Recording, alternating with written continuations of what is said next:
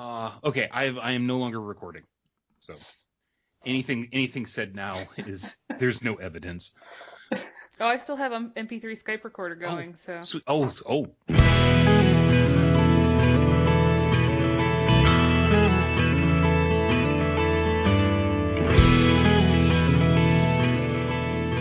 Hello and welcome to JudgeCast. This is episode 234.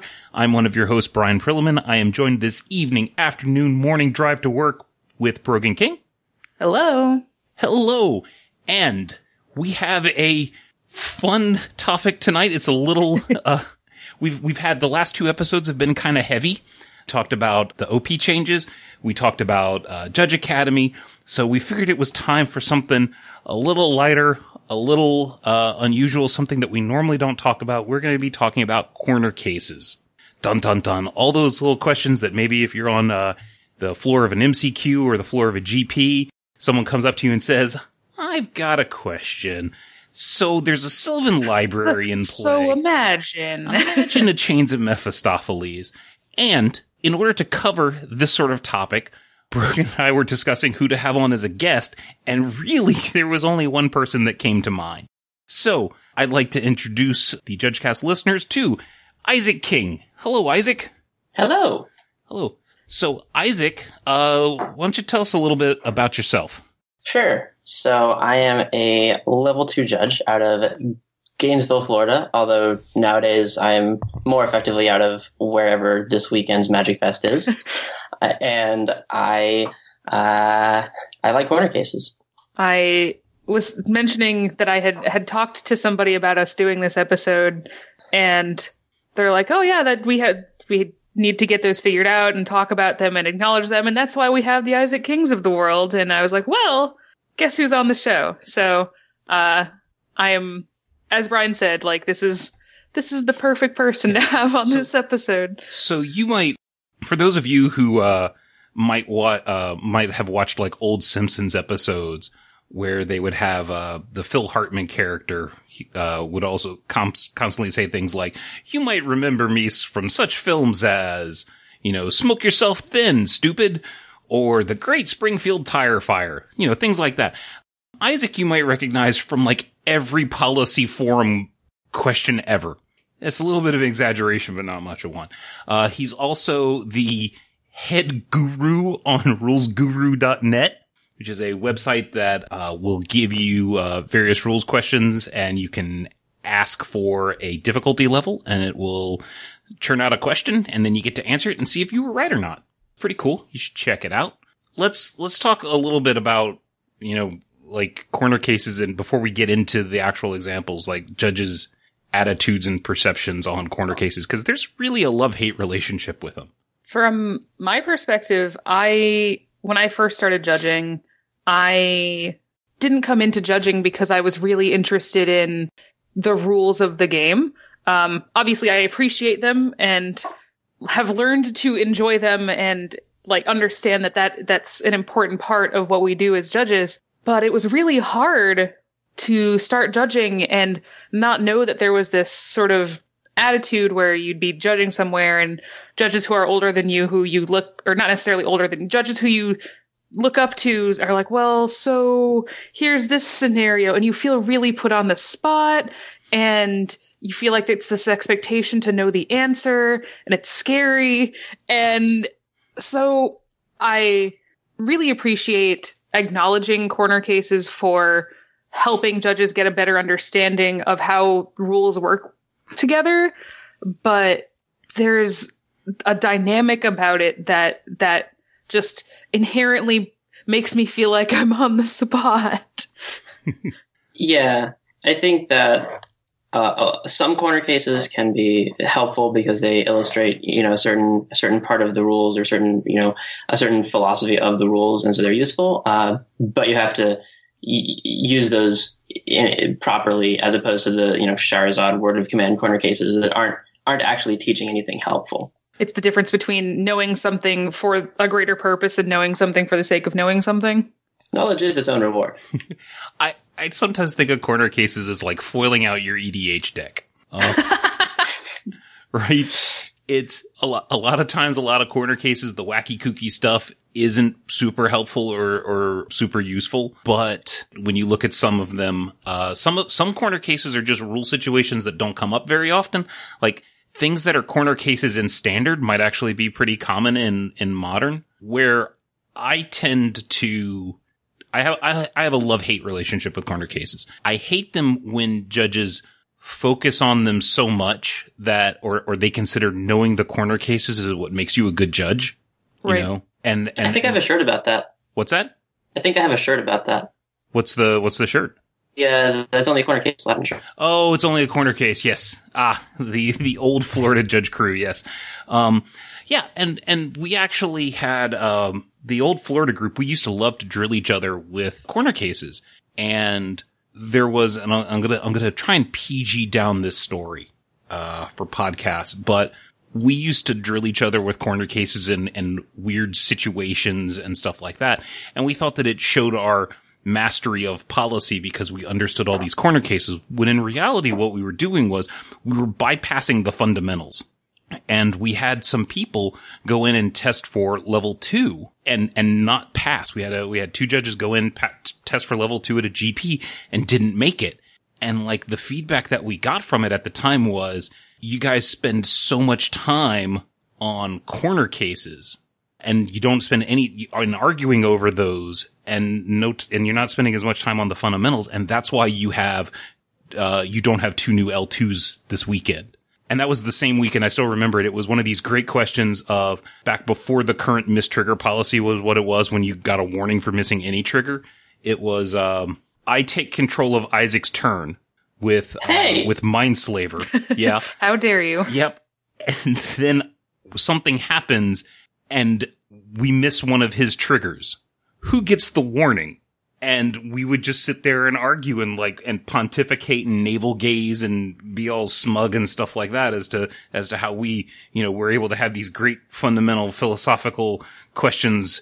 And it really, it was just like, it's just like, who, well, who forgot it? They just give it to them. Go on. Why, why are you, why are you worrying about this?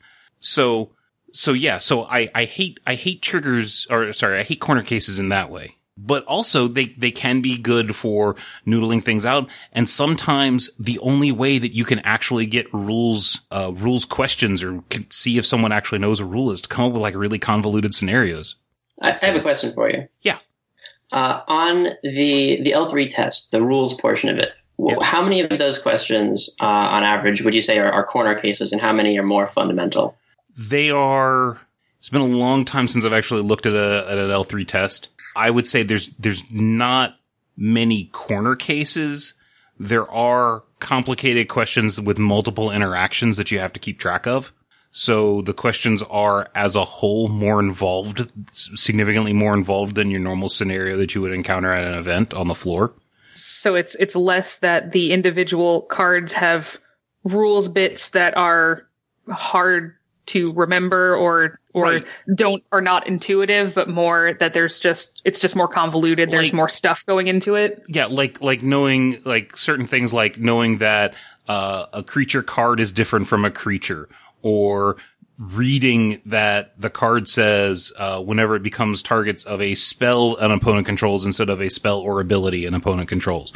You know, there's a lot of little are you paying attention questions.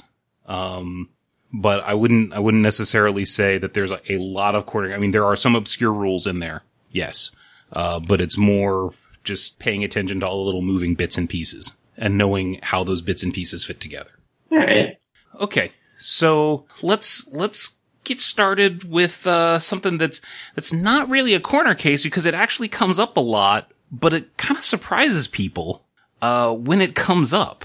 So there's this card that's, that's occasionally in Dredge called Golgari, Golgari Grave Troll. Occasionally in Occasionally, Dredge. occasionally. And it has an ability that says Golgari Grave Troll enters the battlefield with a plus one plus one counter on it for each creature card in your graveyard. So I have a Golgari Grave Troll. I have three other creatures in my graveyard and I play some sort of reanimation effect. How big is the Golgari Grave Troll? Is it, uh, normally you would say, okay, well, the Golgari Grave Troll enters the battlefield. It, there's three creatures in the graveyard, gets three counters, right? Hmm, not quite. No? Well, Golgari tr- Grave Troll, until very recently, was also in your graveyard. So it's it, it it sees itself basically is what that boils down to. Yeah. So if you had if you had three other creatures in your graveyard and also the grave troll, it would get four. Right. The replacement effect. So there's there's no in between zone. It's either in the graveyard or it's on the battlefield. Okay. And when There's does there's no window in in between. right? It doesn't it doesn't go on the st- in that particular case. It doesn't go on the stack or anything like that. It's either in the graveyard or it's on the battlefield. And that replacement effect gets applied right before it enters the battlefield. So where is it? It's in the graveyard. So it's going to see itself and it's going to get that additional plus one plus one counter. Now that's, that's not so much like a corner case or anything like that. This is kind of a softball. And given, you know, modern decks as are they are and modern is MCQ season right now, uh, this is something that, that, that both players and judges should be aware of. This actually comes up in standard every once in a while. Yeah. Uh, in, in current standard, there's that new card that enters the battlefield with a plus one plus one counter for each different mana cost among cards in your graveyard. Mm-hmm. Uh, and there, there are a number of reanimation spells in standard. Uh, I actually had a question about this that came up in a standard tournament where someone reanimated that and wanted to know if it countered its own mana cost. Oh, the em- embodiment of agonies. I think, I think so. Yeah. Um, yeah, And that- the that card's a a weird one card one counter anyway. for each different mana cost. Yeah. So that's a that's a fine that's a fine fine example. Oh, and look, even in the reminder text, uh, uses an example of its own mana cost. So Oh, does it? That's nice. yeah, Embodiment of Agonies does. yeah, it's just okay. Hey, casual. Uh, hey, this counts too. Um, That's neat. Yep. So now let's let's start getting into maybe some of the the, the less obvious stuff. Now I, I do want to remind people before we get started the difference between a corner case and you know one man's trash is another man's treasure. Like all questions are easy when you know the answer.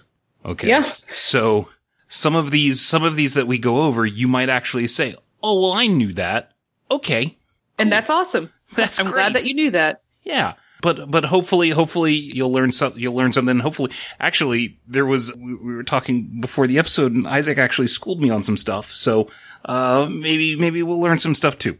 Going into this as well, we had reached out to listeners. We had asked listeners to send us some corner cases, their favorite ones, and uh, also include answers. The uh, if if your corner case is not in this episode, I'm very sorry. Um, there were quite a few submitted. Many of them did not include the answers, and we had asked to include them. And also, there things get really weird really quick. So we we included some, but obviously we could not include every one. So if you're not here, I'm sorry. Uh, that being said, uh, we can go right in with one that was submitted to us uh, by Paul Harris. Um, the exact text of what he sent us was My favorite corner case is with Master of Cruelties and combat time reanimation effects like Alesha. So, um, Master of Cruelties uh, says whenever Master of Cruelties attacks a player and isn't blocked. Um, the reason this is a corner case and goes against everything, every episode where you bring up something about it, things that don't actually care if the creature attacked. Well, um, Yeah. When Master of Cru- can we, can we finish reading all of, all of Yep. Master of Cruelties? I don't have all the text Okay. of Master of Cruelties in Sure. front of me. Uh, w- so it's, it's, uh, a 1-4 first strike death touch. Master of Cruelties can only attack alone. It says whenever Master of Cruelties attacks a player and isn't blocked, that player's life total becomes one. Master of Cruelty assigns no combat damage this combat. Okay. So the fundamental piece of this is whenever Master of Cruelties attacks and isn't blocked, uh, the ability doesn't care if the creature actually attacked, um, as in had to be declared as an attacker. Um, and this works in the opposite way of many cards that say whenever this attacks, um, because uh, Brian looked up the rule for this, and Brian, didn't you say this is something that was not even clear to you before we Right. came into this? Like I, I, re- I read this and it says whenever a Master of Cruelties attacks a player and isn't blocked, uh, do, do this thing. And I was like, oh, well, it was put onto the battlefield. You know, whenever it attacks, it never, it never attacked. No, it doesn't trigger. And, you know, Paul was like, oh no, it's actually in the release notes. And I was like, oh, Oh, really? so, uh, yeah, so there's a rule that says, so apparently whenever this cre- whenever this, uh, creature attacks is actually different from whenever this creature attacks and isn't blocked.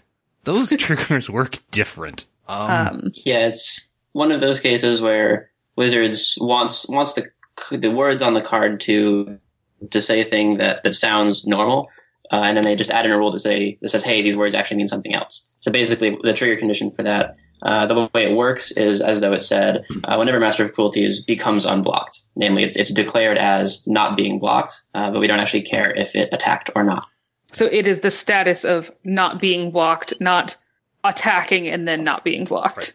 right. Yeah, and and they're they're trying to be fancy with the wording because you know if they just said whenever Master of Cruelties isn't blocked, then do so and so, I'd be like, well, it's not blocked during my upkeep, not blocked during my main phase either. So and this is great. oh yeah, all the time. It's just you're It's one just going to keep triggering over and over. right? I love Which is a being at whole one. nother, which creates a whole nother set of corner cases because then you got to wonder about like these state based triggers, which we're not going to get into. So What? yeah. So Isaac's Isaac's like, excuse me.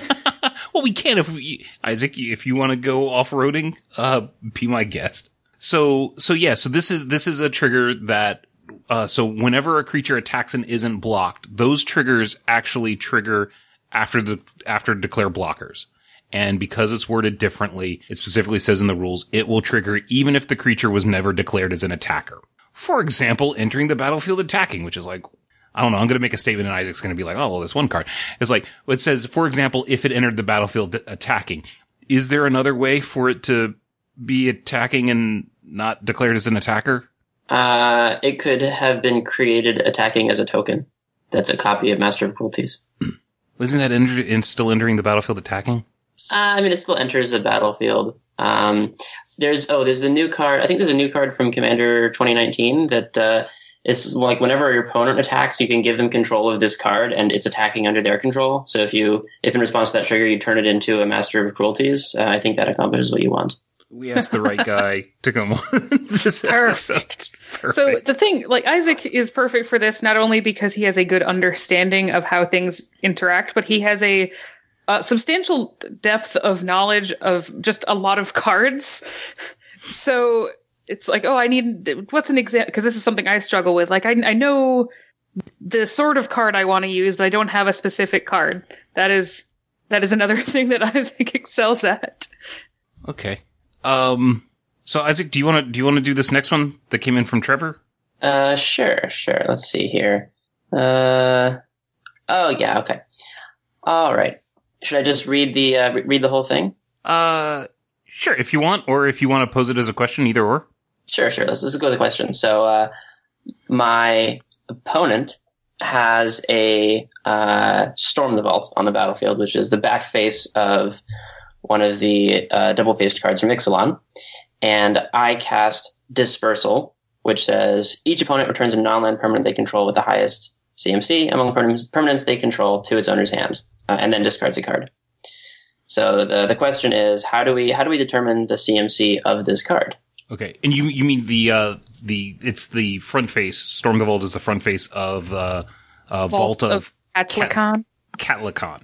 Oh, sorry. Okay, yes. It, the that physical card, uh, its back face is currently up. which is it's a land. Yeah. Okay. Yeah. So the the the answer is we we determine the CMC by looking at the front face. Uh, however, dispersal sneakily says non-land permanent. So since this is a land, even though it has a converted mana cost of I think four, uh, it, it does not get returned. So because it's it's Uh, eligible however, to choose. The uh, the more interesting part there. Sorry. I was gonna say it's you're you're doing what like it's it's still a legal. uh Sorry, never mind. Ignore me.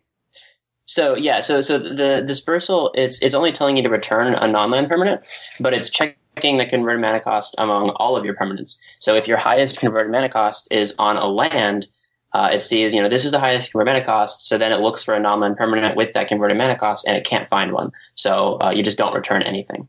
It does not then look at the next highest Right. one because it's there's there's no check to say, oh, this isn't a this is the highest CMC, but it's a land. What's next? That it that doesn't happen. Yeah. We don't. Yeah, often no, have no, lands if they with had- CMCs. Yeah, yeah. If if you had uh, if there were if there was a second permanent that had a converted mana cost of four, then you would have to return that one. You, you couldn't choose to you know try and return the uh, the the I think it's called the Vault of Cat Catlacan. Yeah. You couldn't try and return that and fail. If there's another one with CMC four, you have, have to return one if you can. But if you can't, it doesn't go down and start checking for the next highest CMC. It just sees that you, you can't do this. There's there's nothing with there are no non-land permanents with the highest CMC, so it does nothing. Right. So this this was actually kind of weird just in general, which is um you know when you when you're studying the rules, uh something that's that's kind of weird when you learn is that double face cards when the backside is showing its CMC for cards that care about CMC is actually the CMC on the front side. Um and that took people some time to get used to because that was actually a change. It used to be yeah, this has the not always been face up. true. Right. But things like cards like that, it actually made like abrupt decay really good. So they, Oh, yeah, for- I think Ratchet Bomb. yeah, Yeah. Ratchet, Ratchet Bomb got a, uh, right. They made, they made this change when, uh, when we went back to Innistrad. Um, and it's the same thing with, uh, Meld. Uh, is it Meld? Meld's the ability, right? Meld. The Yeah. one that gives you giant cards. Yeah. Yeah. Um, so there's, there's, uh, a, a series of cards where there's two of them together. And when you have both of them on the, on the battlefield, they will actually exile the cards and then they come back to the battlefield. You flip them over on the back and you put the two cards together. And it's one big card. It's they look very silly if you look at them at the backside, one on each on their own. Right. It looks like, like old, uh, puzzle cards from like baseball packs from the eighties, but you, you go through all these hoops. I get creature one in play. I get creature two in play. I satisfy the condition to meld them together and they flip over. And then someone just like, I ratchet bomb for zero or I abrupt decay your guy. And you're just like, oh, I had never really considered the timing behind that change, but you know, that makes sense. yeah. Yeah, I Um, think it was before. Uh, it was in. I think it was in the first set of the new Innistrad block because I, I remember that people were like complaining a lot about. I think it was Ratchet Bomb was the one that, that kept getting mentioned, but yeah, it- people didn't like being able to destroy everything for zero, so they changed it. Yeah. There's a lot of, a lot of things that are, that are great for wiping out mass hordes of tokens. But if you gotta like work for a big card, it, it just kind of sucks to have it blown away. All right. So, So here's one that. so oh, can we can we go back for one second? Sure. Uh, I uh, I just wanted to say that the uh, so the rule is that you know it has the, the back face has the converted mana cost of the front face, but there are a couple exceptions to that, and I just want to be sure we mention those. So can you can you tell me what one of the exceptions is? it is if it is a. Let's see here.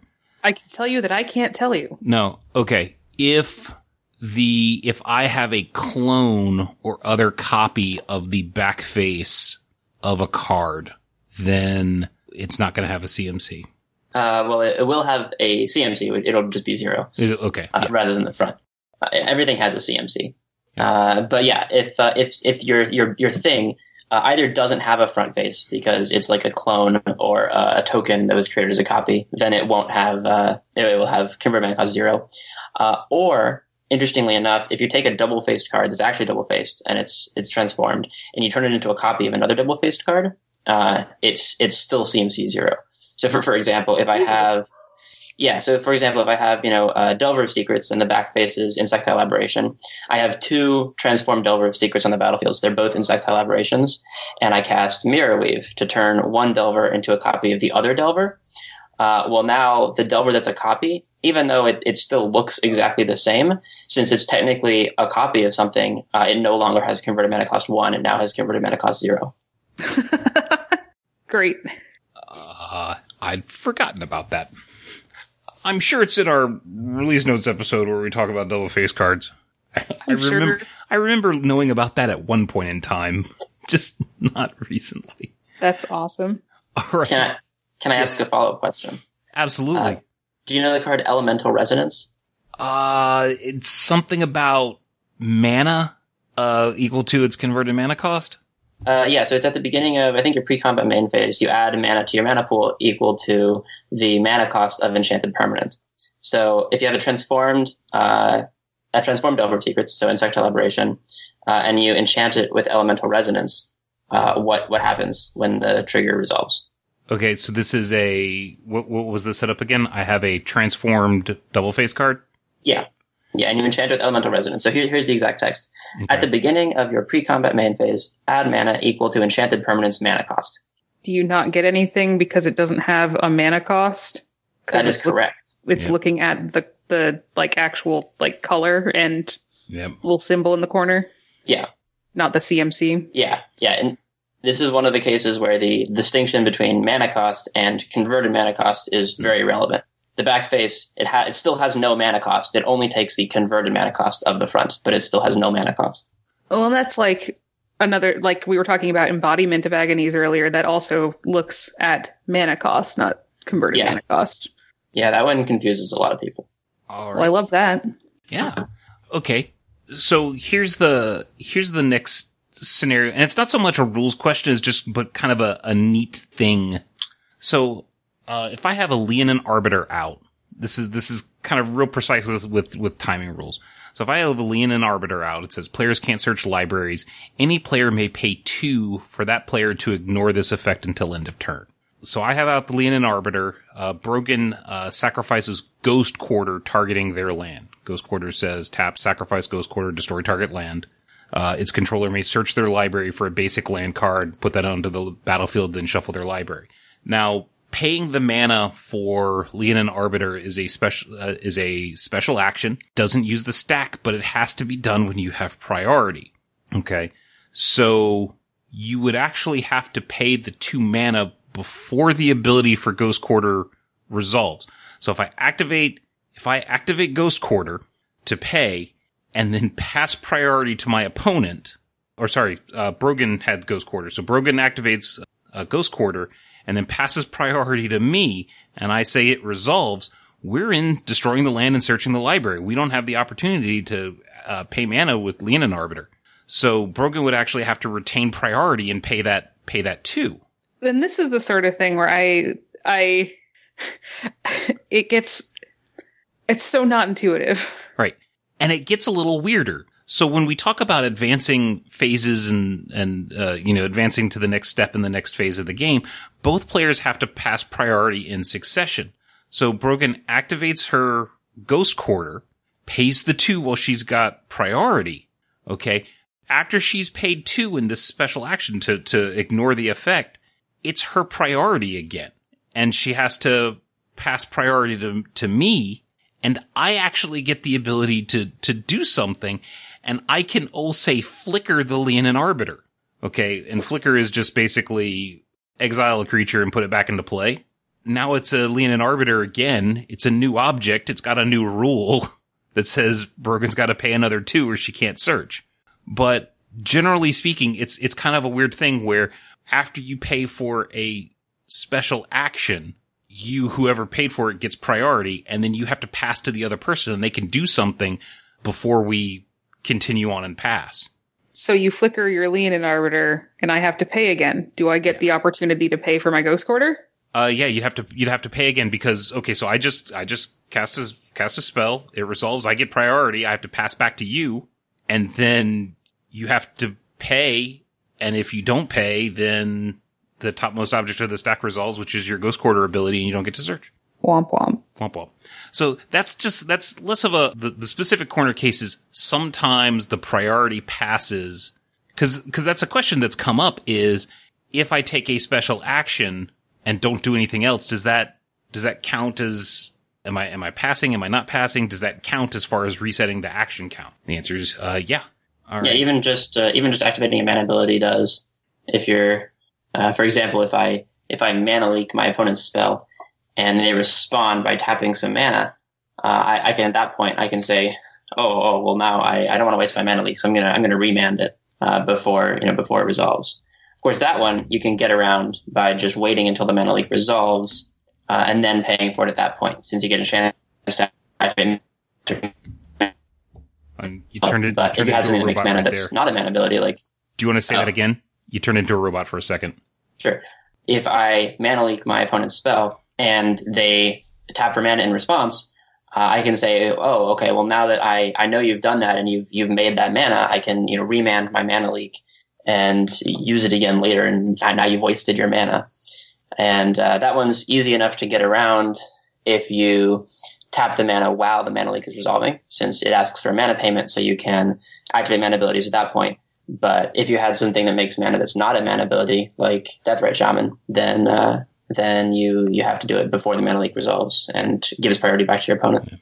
So the the the right play in scenarios where you want to actually is just to pay for the mana leak with your mana abilities, but be aware of your cards that may not be mana abilities.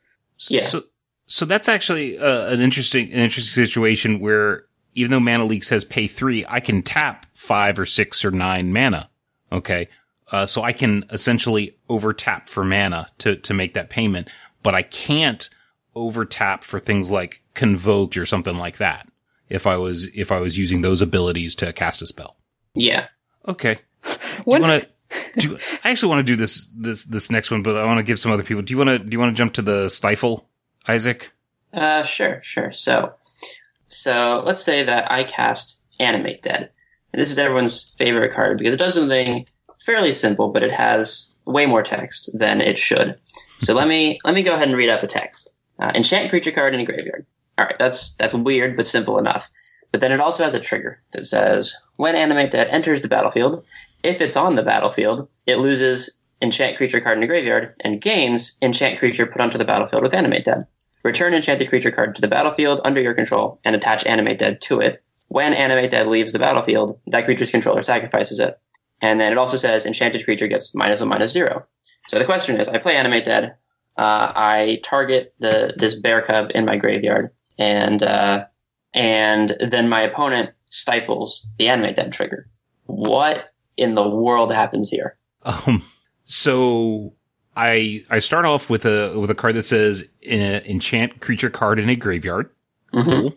Trigger goes on the stack. It gets stifled. So all that big block of when animate dead enters the battlefield, if it's on the battlefield, it loses, blah, blah, blah. None of that happens. so go, go look at the art for this card. They, they had to write it in like three point font. It's so uh, small. So then it's got this, this little, this way down at the bottom of this paragraph. Uh, it just says enchanted creature gets minus one, minus zero. And it's, but it's enchanting a creature card in your graveyard. So I guess the question is, uh, does he get that minus? Does he get that minus one minus zero? So, so you're. Well, I think with, I think the bigger question is what happens to your animate dead. Well, it's it's still enchanting. It's, it's on the battlefield. Enchanting, enchanting your card in the graveyard. right. Yeah, I just I just have this enchantment on my card in my graveyard. This is a perfectly normal thing. I don't know why like this is weird. This is I see this all the time. Yeah, in in your commander games maybe where you can make it happen. So, so yeah, so it's, it's on the battlefield and we've got this enchanted creature gets minus zero, minus, uh, minus one, minus. minus. Now, before we began this episode, I was like, oh, well, um, I mean, no, it says enchanted creature. It doesn't say enchanted creature card. Uh, so I would think that it wouldn't apply to the creature in the, in the graveyard. Uh, the, it was a bear cub, right? So it was my bear yeah. cub a 2-2 or 1-2? And I looked at this and I was like, well, I, I think it's a still a 2-2 because it's not a creature. It's a creature card. And I got well actually. I don't think you got well actually. Yeah, I'm taking dramatic license here. I was there. so, so, so what's what's the what's the answer, Isaac? Yeah, so uh, we have a little known rule that says an ability of a permanent that refers to the enchanted object or player refers to whatever object or player that permanent is attached to. So uh, this is this is actually necessary for Animate Dead to work as it's supposed to, because as as we're going through the resolution of this trigger, it loses Enchant Creature card in the graveyard and gains uh, Enchant Creature put onto the battlefield with Animate Dead.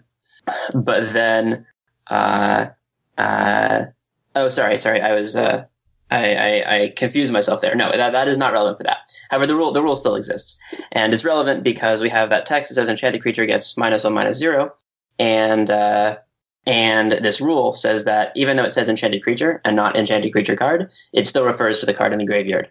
So the bear cub is indeed a uh, a one two, and if something cares about its power, uh, it will see it as a one two. Yeah, this is this is this is crazy. And and here's a here's another thing. So the rule uh, for this is is 303.4m. I think it's K. Now K is something else. But what I noticed in looking at K and M is there's no 303.4L, which because it looks like a one. right, which gets us Uh. into the the uh, uh, a little known uh, fact about the naming convention of rules. Uh, they don't use O's and they don't use L's when lettering things. because Yeah. they looks like look like ones and zeros. Yeah. Yeah, yeah. For those for those like three people who have actually read the introduction to the comp rules, they actually say that in the uh, in the introduction they don't use those letters. Oh, there's like a, a, a an acknowledgement that throughout this document we are not going to use these letters. Yep. Many of the numbered rules are divided into subrules, and each separate rule and subrule of the game has its own number. Note that subrules skip the letters L and O due to potential confusion with the numbers one and zero. Love it. It, it was back when I was a little a little baby judgeling. Uh, occasionally, you would get people like, "I found an error in the rules. They're missing, you know, three oh three four L or whatever the equivalent was at the time, uh, like state based actions or something like that." And you got to have this. Okay, let's let's have a, let's have an education moment for a second. I'm gonna learn you something. Yeah. All right. So, You got a follow up. Uh, yeah, yeah. Well, it, should I can I can I do the animate dead follow up? Sure. Go for it. All right, so we have uh, a player uh, had had this animate dead thing happen to them, and they were really upset that their opponent stifled their animate dead trigger. So they resolved never to have this happen again. And in order to avoid it, they put Yarok the Desecrated in their deck, which says uh, when a permanent, uh, if a permanent entering the battlefield would cause a triggered ability of a permanent you control to trigger, uh, it triggers an additional time. So player has Yarok on the battlefield and they play Animate Dead, again enchanting the Bear Cub in their graveyard, and it puts two Animate Dead triggers on the stack. What happens now? Okay.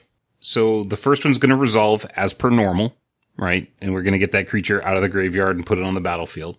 Mhm. And the second one's going to go to resolve, and it says when Animate Dead enters the battlefield, if it's on the battlefield, which it is, it loses enchant creature card in a graveyard. Okay, so it had already lost that, so that's not going to do anything. And it gains enchant creature put onto the battlefield with Animate Dead.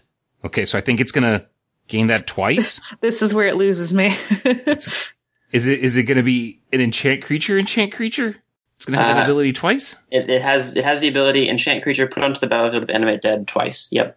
Okay, and then return enchanted creature card to the battlefield under your control, which you can't do, and attach animate dead to it, so you can't do that. And then when animate and then when animate dead leaves the battlefield, that creature's controller is going to sacrifice it, which is which you didn't put that creature on the battlefield with this ability, so it's not going to set that up. So yeah, so you're going to have that you're going to have that on there twice. Yeah. Does anything else happen? Uh I don't think so. Like it doesn't get enchant creature gets minus two minus zero. That doesn't happen. the fact that he's asking really makes me believe there's something else going on Yeah, here. It's it's if when animate dead leaves the battlefield, you're going to have to sacrifice it twice.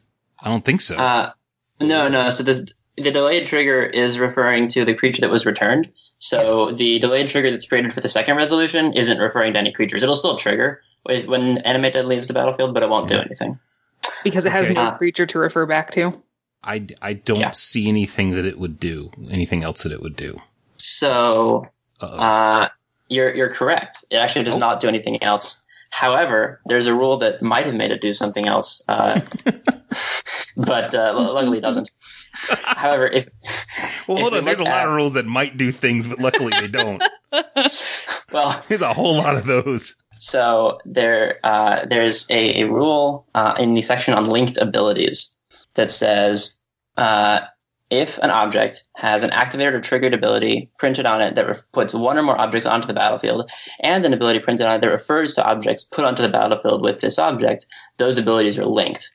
So uh, if that applies to Animate Dead, that means that each instance of uh, quote enchant creature put onto the battlefield with Animate Dead uh, are referring to uh, different different creatures, and or rather, the second one isn't referring to any creature because it didn't return anything.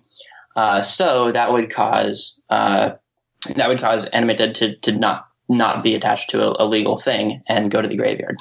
However, uh, however, the the wording on this rule is very specific, uh, and it says that it has to have the ability printed on it. And Animate Dead, the trigger is printed on it, but the enchant creature put onto the battlefield with Animate Dead is not printed on it. That's granted to it by the trigger. So this rule on linked abilities does not apply to Animate Dead, and it can successfully stay on the battlefield. All right, that's that's absurd. So it's it's it's sort of like okay, so for characteristic defining abilities, it actually says the ability has to be on the card and not granted by another ability in Right. order for it to be a characteristic defining ability. So this rule's kind of the same thing for linked abilities. Uh, right, right. It has to actually be printed on it. All right. So, but it's printed right there. I can read the words. but because it's embedded in a trigger, it's not an actual ability. Okay. Yeah. All right. awesome. Okay. And now you got you got a follow up right here that's gonna make me look up a card. Oh, sure. So instead of Animate Dead, you have Necromancy, which is a, a similar card, but it's a bit different. And it's, Okay. it's the same question, but instead of playing Animate Dead with Yarok on the battlefield, you play Necromancy with Yarok on the battlefield. All right. What, hap- so, what happens then? So okay, so I'm gonna skip over the you may cast necromancy as though it had flash. Yeah, we, we don't care about that. Yeah, we don't care. So when necromancy enters the battlefield, if it's on the battlefield, it becomes an aura with enchant creature put into the battlefield, put onto the battlefield with necromancy. Put target creature card from a graveyard onto the, oh, do you get two? Put tar- uh, put target creature card from a graveyard onto the battlefield under your control and attach necromancy to it. Uh oh. When necromancy leaves the battlefield, that creature's controller sacrifices it. So this is with Yarok the Desecrated. I'm going to get this trigger twice. It enters the battlefield as an enchantment. The first trigger is going to go. I'm going to, it becomes an enchant creature put into the battlefield with, with necromancy. Oh, hold on. I'm going to go grab a target Oh. creature card. I'm going to put it in. I'm going to attach necromancy to it. And then the trigger is going to happen again. It's going to say enchant creature card put on the battlefield with necromancy. Um, I'm going to go get another creature card, bring it to the battlefield, attach necromancy to it. Then enchant creature put onto the battlefield. It's still enchanting a creature put onto the battlefield with necromancy. So yeah, you get, so the first creature that you get is just a freebie. And then this thing is attached to, uh, something. And then if necromancy leaves the battlefield, both creatures get nuked. Yep, yeah, because necromancy isn't an aura, so it doesn't have to enchant a certain a single thing. It just has the the ETB trigger. You choose a target for it. So if you target two different creatures, they'll both come back.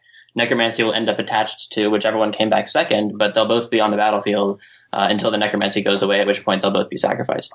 Wow. All so right. so they're they're both there. Necromancy is attached to one of them, and they're both impacted when necromancy leaves. Yep. Rad. All right, Bergen, I got a question for you. Uh huh. All right.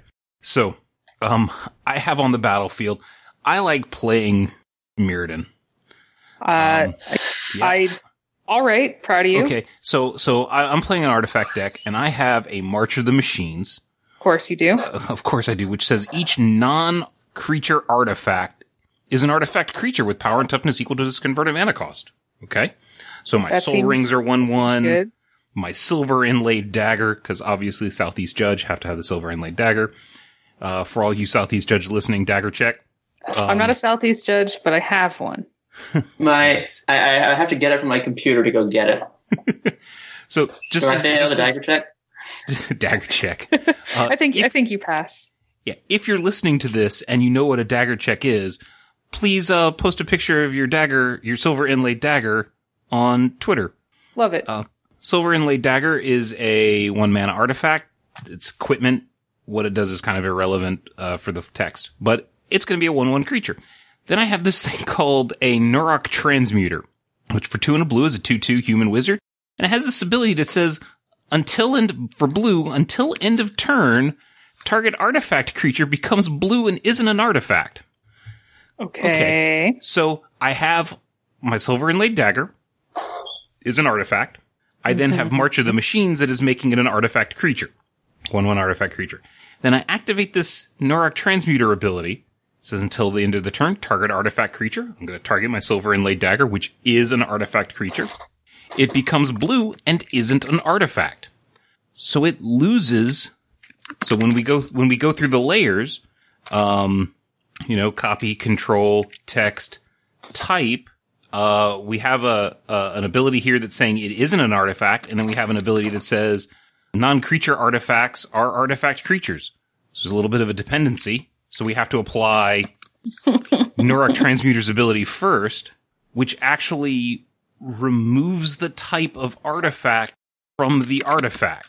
because Okay. it was an artifact creature. Because it was an artifact creature, now I've removed artifact, and because it's no longer an artifact, it's no longer an artifact creature.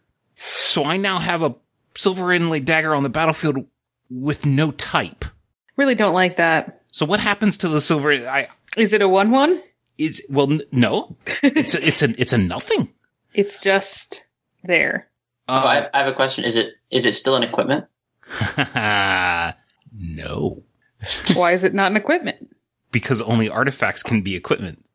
This is the dumbest thing. Okay, not only not only that, but you can't equip it either, because since it's not an equipment, you can't equip it if it's not an equipment. That's a rule too.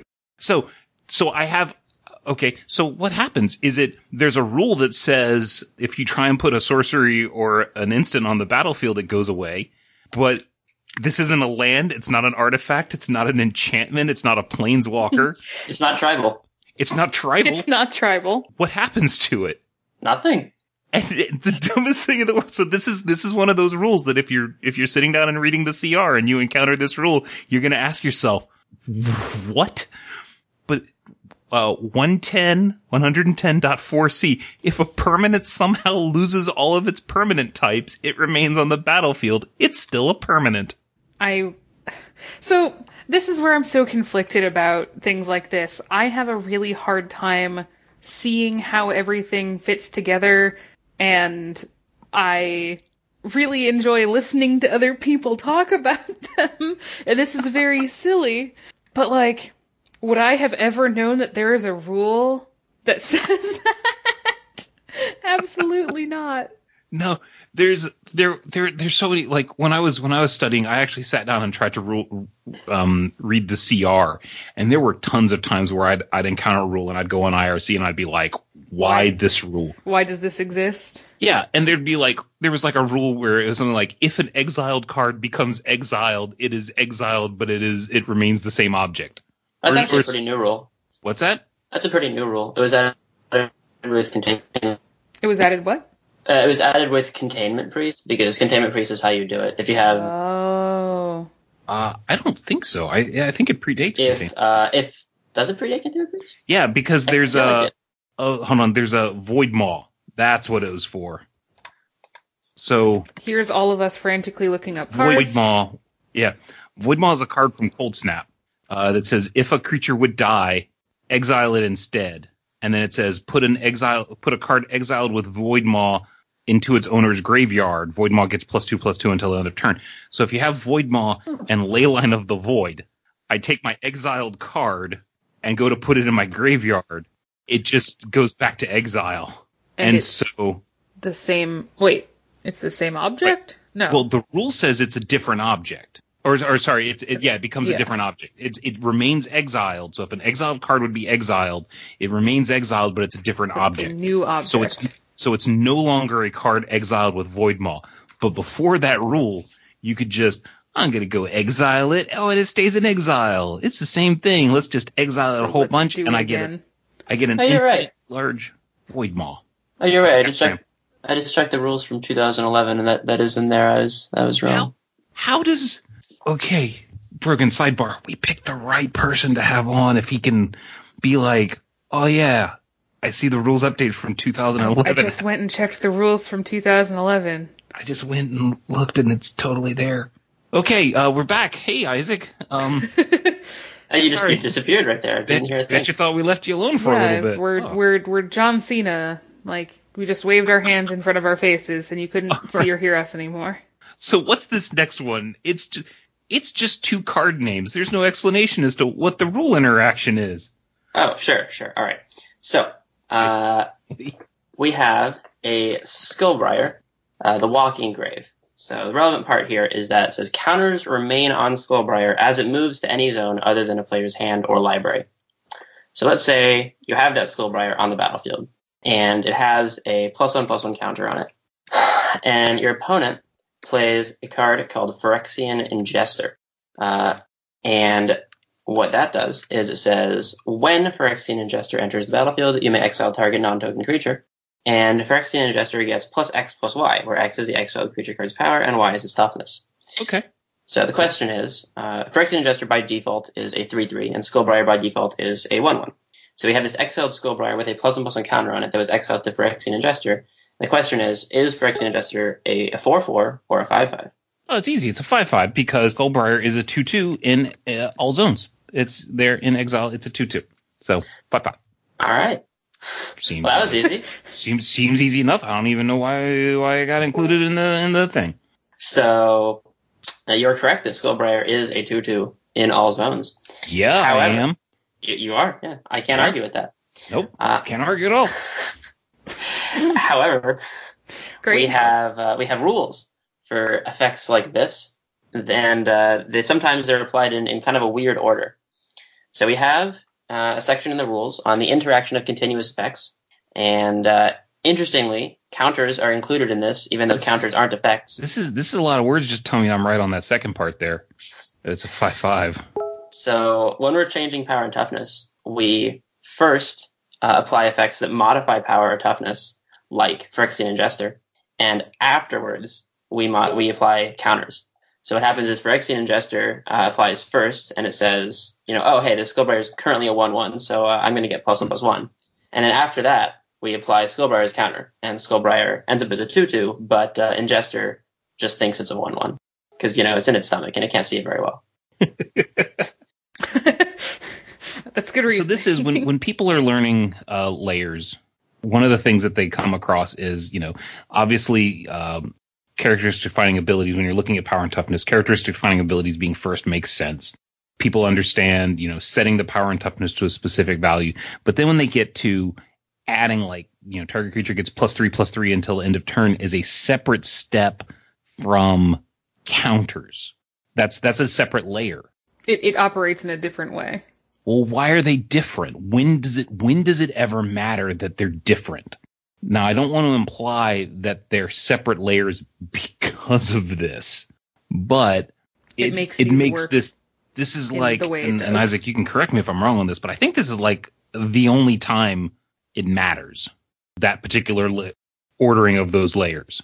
Uh, it's, it's definitely one of the only ones. So, I mean, you can change up the scenario slightly by getting a different card into exile with plus and plus encounters on it, uh, but you still need the Phyrexian Ingester, and uh, so it's card can you basically the get in? same scenario. what other card can you get into exile with plus one plus one counters on it Any permanent card.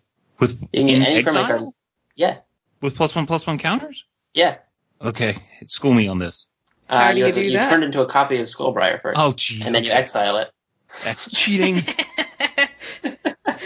Yeah, it's a, it's a Skullbriar on the battlefield. So right before the event, the game looks and says, "Hey, it, it doesn't lose these counters, so it moves to exile, stills the counters. It stops being a Skullbriar, but uh, the counters are still there." cheats I love that. I like that you presented that as like, yeah, this is obviously any card, knowing this is, Knowing. this is where like that the obvious question was, okay, how? clearly Clearly. And, and, and but So if I may, at the beginning, if I beginning, may, I I, I. I was a little too restrictive earlier. I said you could only get it on permanent cards. But That's not true. Because if you have a manifested instant or sorcery and you turn that into a copy of Skullbriar, uh, oh no, awesome. I hate, I hate this Um, episode what- What Brian was was definitely not trying to demonstrate at the beginning of this question was the bad judge behavior that he was talking about earlier of just asking hard questions and knowing the answers without understanding Yep. why. that that is that is a, a, a big thing when you um and I, I called it uh, uh ruling by anecdote. Um and it's when you know how cards interact. So because I know how these two cards interact I see another situation that is similar to it, so therefore it must interact the same way. But the wording might be slightly different or the situation might be slightly different and you get a completely different result. While you can use past experience to help inform rulings on current cards. What you don't want to do is just take that ruling from that other situation and apply it uh, without without spending a little bit of time to think about it. All right, what what's what's next? So, uh, uh, so first, first off, uh, I actually have, I have an example of, uh, of of mistakes. I said something earlier that was that was not true because I wasn't thinking. Okay, Throws me exile with counters on it, it doesn't work. because it uh, the face down status is applied afterwards, so it, it won't have Skullbriar's ability because it's still face down. Oh. I just Oh. wasn't thinking. Sure. Yeah, we didn't even Uh, catch it. So it's only it's only slightly silly, not the silliest. all right. So the next question here Ugh. is This this is one of the things though. I, I do want to highlight the fact is when when Isaac starts talking about rule stuff, it's just yeah, I trust that. I trust it. Whatever he says, yeah, that's the way it is. It's like ah, the CR says different. Nah, I trust Isaac more. I, I, I make mistakes. Uh, No, shh. shh. We're all human, and you know what? You you've realized what you said, and you came yeah, back. I said it, and and I was like, wait a second, this doesn't you know, sound right. Hold on. Uh, all right. So our next question here is uh, we have uh, Oblation, which is a card that says the owner of target non-land permanent shuffles it into their library, then draws two cards. So my opponent has a token, and I oblation it. So they take that That'd be- token. Would you oblate it? I, or- you know what? I think you're right. I oblate the token. I oblation it sounds kind of weird. Uh, I, I, hmm, hold on, hold on. Um, no, no. I'm gonna Oblation. oblate it. Uh, what is, what is present tense? No. I- look, the no, name no, no. of So the oblation, oblation is not a verb. Oblation is a noun for a thing presented or offered to a god. Oh, So, yeah, so you don't Oh. oblate it. it, it the, the, the token is the oblation. I think Uh, there's an Oh, okay. alternative uh, alternative definition where it is a Hmm. verb, but I think the main I think the main definition is as a noun. I, I think I'm still gonna say oblate. All right, What? So we, This is how I we be. oblate the token. so uh, we ablationize the token, and uh, so my opponent, being a, a normal Magic player, takes this token and shuffles it into their library, as everyone does, uh, and As you do. you know, it ends up it ends up on top, and then but then oblation says to draw two cards. So what what happens when this player tries to draw the token? Well, clearly you get a warning for marked cards because you knew where that token was the whole time because it's not in the sleeve. Have it. random is random, You know, Brian. hey, my opponent cut my deck so that my token's on top. So that token there's on top. So uh Do I draw a token? what Do? I not draw anything? tokens can't change zones, but I'm not real super familiar with what uh up on the rules for going from library to hand for tokens. So for what it's worth, this is relevant because you're like th- it's you're still in the middle of resolving the card. So usually your token would go away because of state-based actions, but you're still resolving this card. So there's no opportunity for it to go away. Yeah, state based actions have not been checked yet. Uh, so we have a rule that says a player draws a card by putting the top card of their library into their hand. And I know that this astounds many of you listening because you didn't think that that's that that's what drawing a card meant. but uh, it turns out that tokens are not cards. So the top object of the player's library is currently a token, but it's not a card. So the player is trying to draw two cards, and they will successfully draw the top two cards of their library. The token just just stays there and kind of watches you just just pass it over, and it, it, the token is really sad as to why you're ignoring it, and it's so sad that the next time state-based actions are checked, it just it just it just goes away. this is this is it's kind of weird at the same time because there's other situations like the whole Kefnet and Fuse cards. Okay, well, Where you actually have God, God Eternal copies God of Eternal- cards. Yeah, God Eternal Kefnet uh, has an ability that says you may reveal the first card you draw each turn as you draw it. Whenever you do, reveal an instant or sorcery card that way. Copy that card, and you may cast that car- cast that copy. Now, in the FAQ, they say that copy is created in your hand. But for some reason, they say that if the copy, if the card that you draw is one of these cards with fuse, um, you can cast the copy from your hand. And fuse is specifically saying you cast the card.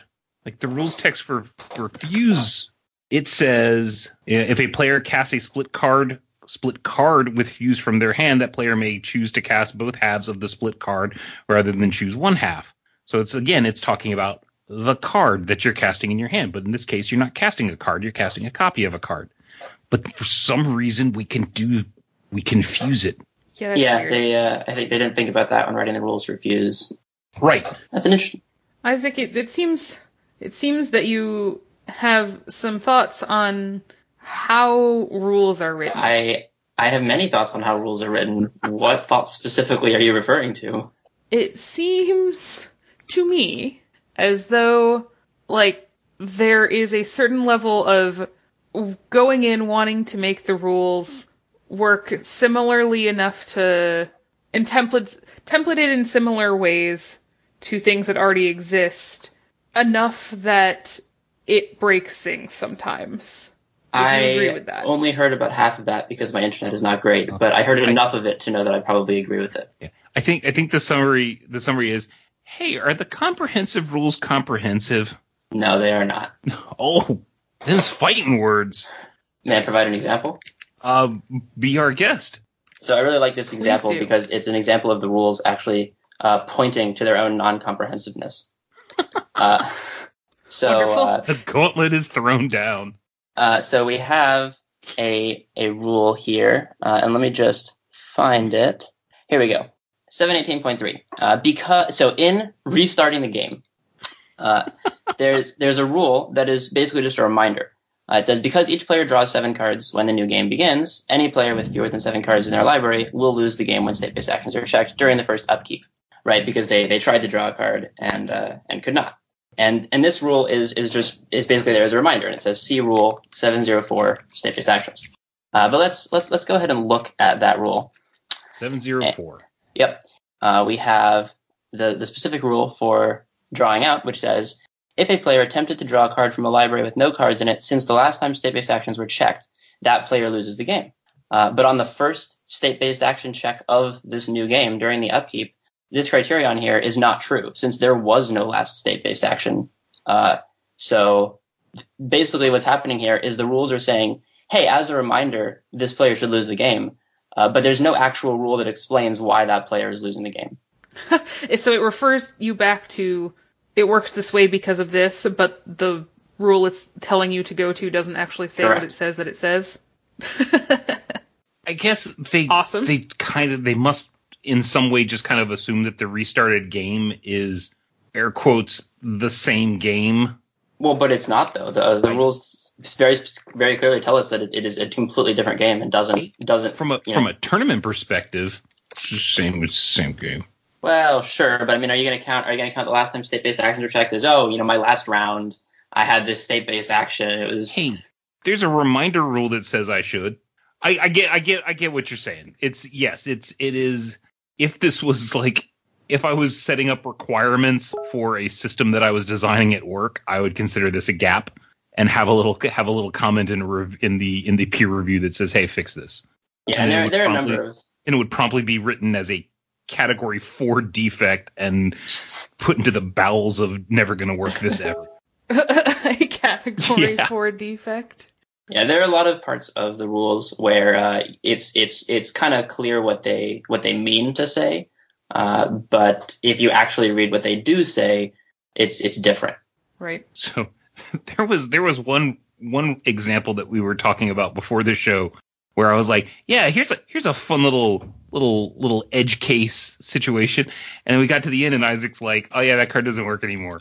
It does, but it doesn't really because of what they said.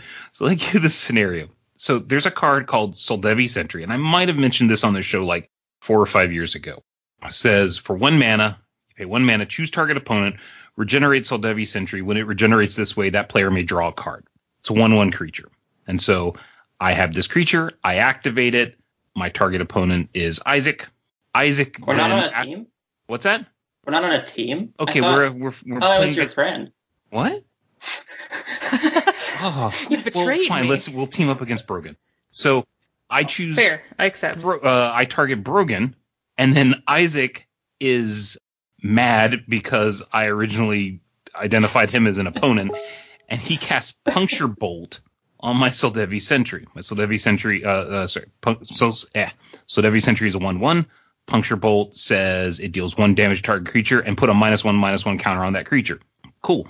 So when state-based actions go, I have a zero. I have a one-one creature with one damage marked on it and a minus one minus one counter. So I have a zero zero creature with one damage. And the question is, does it regenerate? Does Brogan get to draw the card? Because it says when it regenerates this way, that player may draw a card.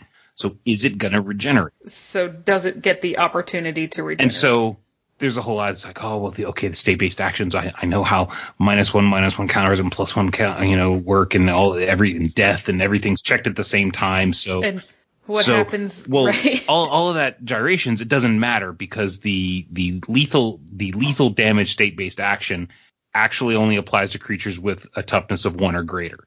So the only state based action we actually care about is the creatures with zero or less toughness go to the graveyard. So Brogan's not going to get to draw a card. And while we were talking about this scenario, How dare you? so I, I was like, why don't you tell me why you're like, well, actually, this card doesn't work anymore. Sure. So when this card was was was printed, well, I don't know, when it was printed was a long time ago. I have no idea how it worked back then.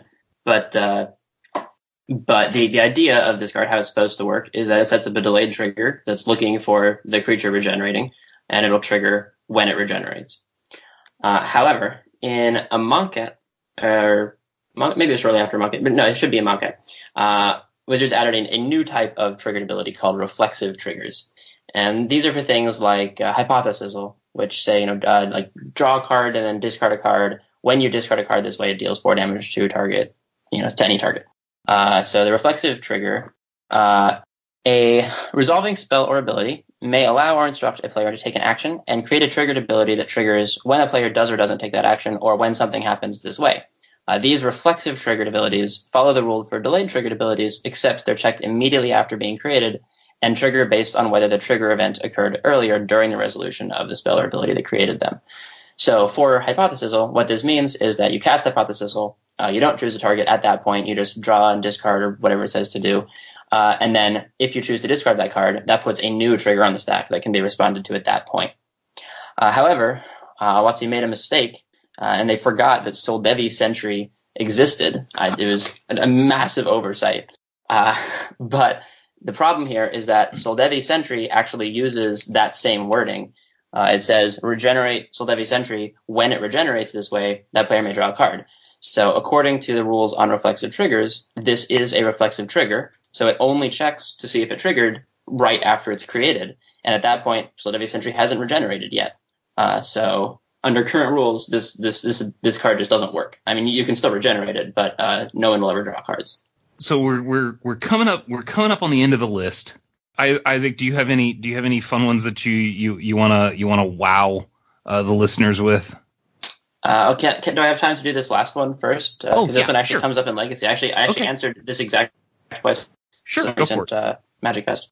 All right, so the question is, uh, I, I'm playing Miracles, and I cast Brainstorm and on my opponent's turn, and the first card I pick up is a Terminus. So I, I think, I, I, hey, I might want to cast this. So I reveal it to my opponent, and then I, I finish drawing my other two cards. But my other two cards are some more removal spells, uh, so I actually don't want to cast the Terminus. And uh, so now I have to finish resolving my Brainstorm. And the question is, uh, does my opponent get to know whether the terminus stays in my hand or if I put it back on top of my library. Is that information that my opponent gets access to? Okay. Um. Hmm. So. Okay. so I, I've ahead. got the card. I've got the card revealed. If I if I recall correctly, the card revealed has to stay revealed until.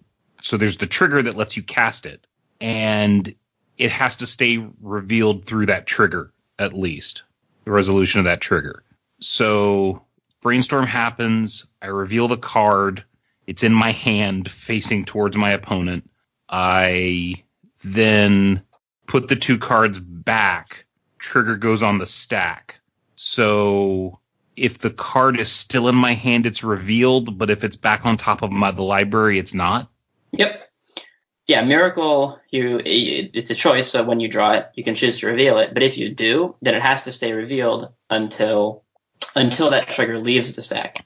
Uh, so in, in real life, players might just you know put it into their hand and, and stop uh, stop physically showing the card to their opponent. But as far as the rules are concerned, that card remains revealed until that trigger leaves the stack, uh, or until the card leaves the hand. So if the card stays in the hand, then the tr- then it'll stay revealed. But as soon as the player chooses to put it back on top of their library with uh, with the brainstorm, then it stops being revealed, and uh, so the opponent does get to know whether the terminus stayed in hand or went back to the library. because while the brainstorm is resolving, it will either still be revealed, and well, while that trigger is resolving, it's either going to be in the hand or be on the library. It'll be clear which one that is. And and you don't get to know which one of the two cards on the library it is. Correct. Because it sto- it stops being revealed when it goes to the top of the library, and the two cards on the library can be put back in any order, and they go on at the same time. So you don't get to know whether it was put back on top or second from top. Correct. Womp womp. Probably second from top because you you just But you got still those removal spells, so you want to delay drawing it for a little bit to get the miracle. But then you're just going to keep revealing it and putting it back on top again with your million I other mean, maybe. brainstorms, right? How many brainstorms you got? Got to work through them. Okay, so before we get to the, the, the bonus question, Isaac, do you have any do you have any fun uh fun stuff that we haven't gone that you wanna you wanna wow the listeners with? Hmm. Uh, I mean, I feel like we've already gone, you know, fairly fairly in depth into some corners here. Uh, let's see. Even if it's not something that's like particularly just the weirdest thing Alright, I- if there's something you One that I went looking for that they changed the wording on the card, but you used to be able to get instants and sorceries on the battlefield. So there is this there's a old card from I think Ice Age that put uh splinter zero one splinter tokens on the battlefield, and then you could use a card called bifurcate.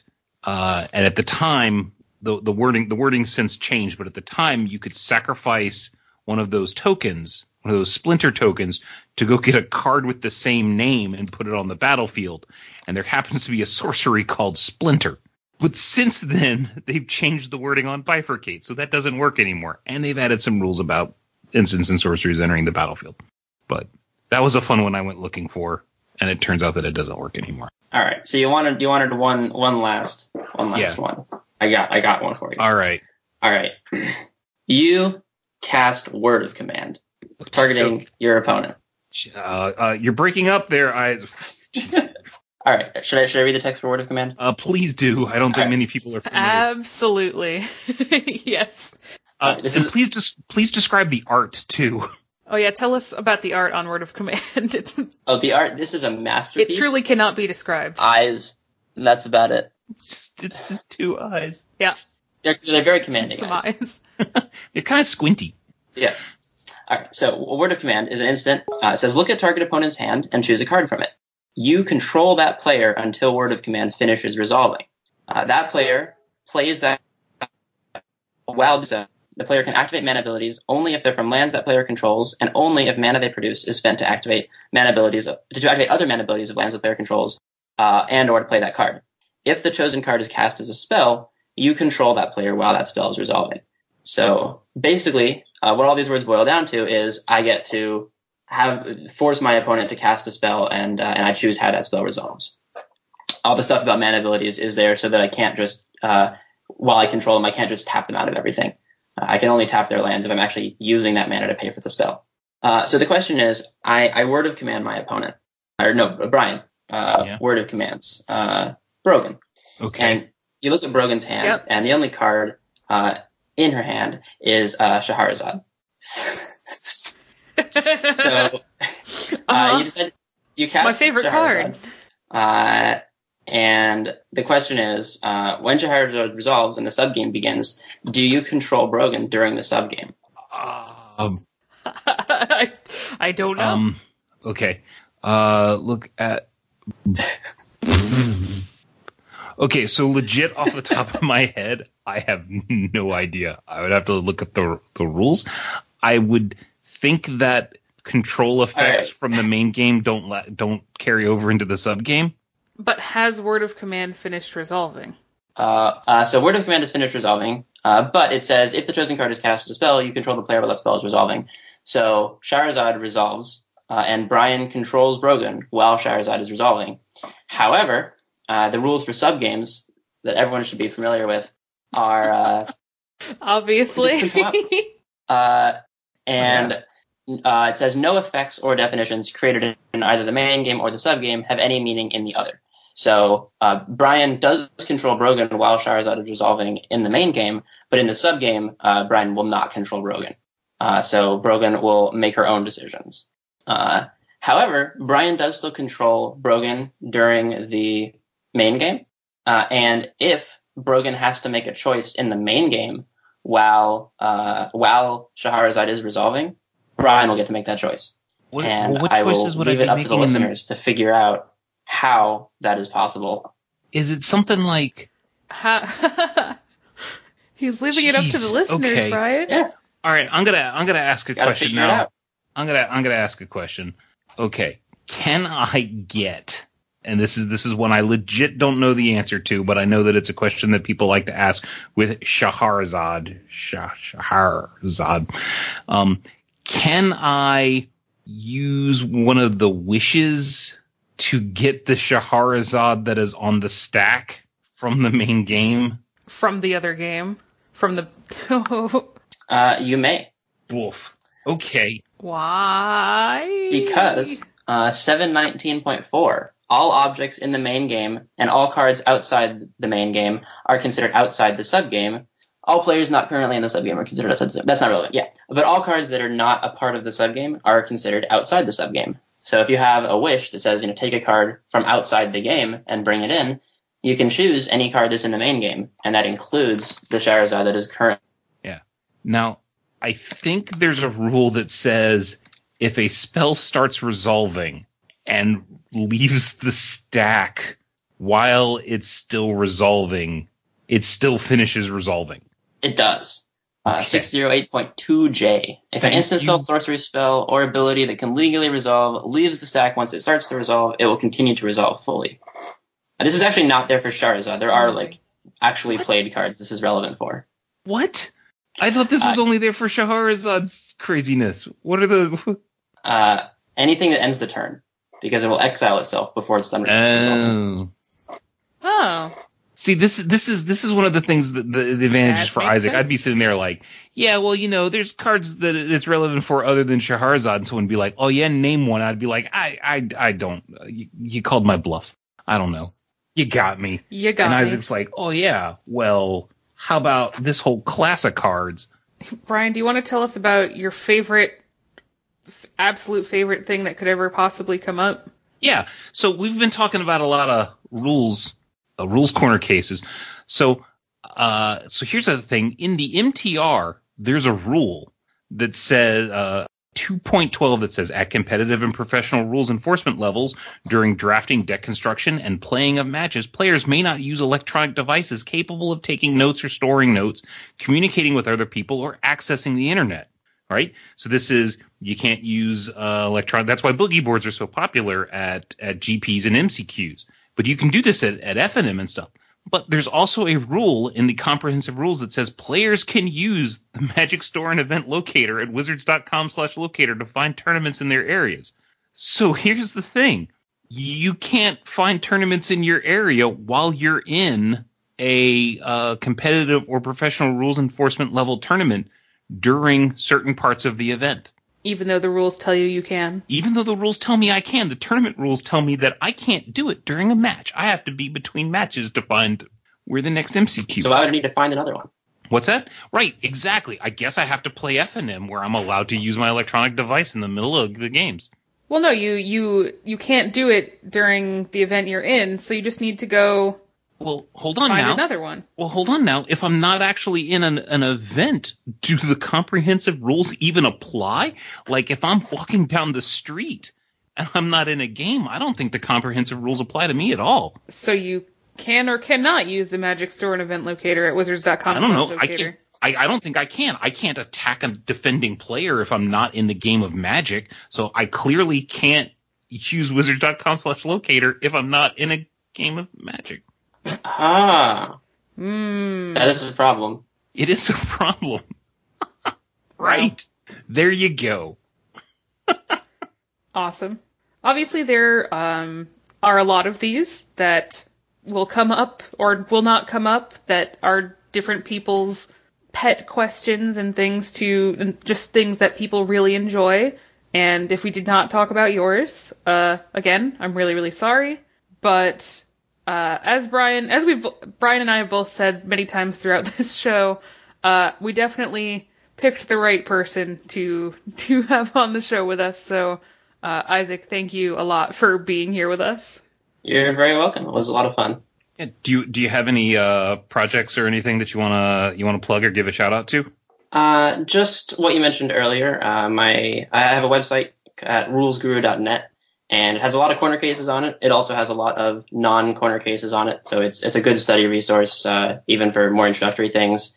Uh, because uh, the main thing that's special about it is that you can sort the questions by difficulty or topic. So if you you know want to see specifically layers questions or humility questions or casting a spell questions, you can you can sort and look for you know those exact questions. Uh, but yeah, it's uh, it's I, I like it obviously, uh, and uh, feel free to check it out. Oh, I'm always looking for more questions as well, so you can submit your own and they get added into the database. I really think it fills uh, a niche that has not really been filled before in being able to sort of drill down into the topics that you care about. So that's awesome. Is there anything that either of you would like to say or tell our listeners before we go? Uh, yeah, uh, actually, if you have, if you've listened to this episode and it's inspired you to come up with a, you know, we, we posted on Twitter, hey, you know, what's your favorite corner case? If you're listening to this and you go, hey, that reminds me of this one particular corner case with, uh, where something where the top card of the library stays revealed as I draw multiple cards or something along those lines, uh, drop us a drop us a line on Facebook or Twitter, and uh, maybe we can get a little discussion going. Sweet. Um, Also me. I always love hearing about corner cases. What's your contact yeah, information? how can we find you? Oh, uh, email or Facebook are both best for me. Yeah, if I if I get a random email of hey, you know, what's the answer to this eight card corner case, I will answer it. it's like moth to uh, uh, moth to flame. Yeah. and that's how you're gonna make a new friend. Uh, so what's your what's your what's your Twitter, uh, Isaac? Oh, I Or don't have. email or whatever you want to share. Uh, sure. Uh, email. My email is is period aack at yahoo.com. It's, it's not quite as old as AOL. Uh, Yahoo's definitely still acceptable, I think. It's, it's not CompuServe.net, right? right. Uh, and uh, yeah, uh, that or, or Facebook. Uh, if anyone wants to chat about corner cases, I, I am always down. Awesome. Um, before I start signing off, I want to remind both of you that I'm going to say that I keep it fun, and I'm going to let both of you figure out what you keep it. So I, you have about 20 seconds to start thinking about that. Wait a second. Who, who is going first? Me, me, or Bpro? Uh, Uh, I, you go, you go first. I, oh, so you have longer to think. uh, no, it's because it's Because Brian's going to inevitably have some something extravagant. Mm, all right, all right. uh, all right. So, uh, thank you to Brian. Thank you a bunch to Isaac. Uh, thank you to all of you for listening. Um, if you want to talk to us or learn more about our show or listen to our old episodes, um, you can find our archive at judgecast.com. You can uh, find us uh, at judgecast on Twitter. Um, like Brian said, if you know what a dagger check is and you want to post a picture of your silver inlaid dagger, send it to us on Twitter. Um, you can also find us at facebook.com slash judgecast or give us an email um, at judgecast at gmail.com, not at AOL. Uh, that all being said, uh, thank you again for listening. I'm Brogan King, and I keep it fun. I'm Isaac King, and I keep it complicated.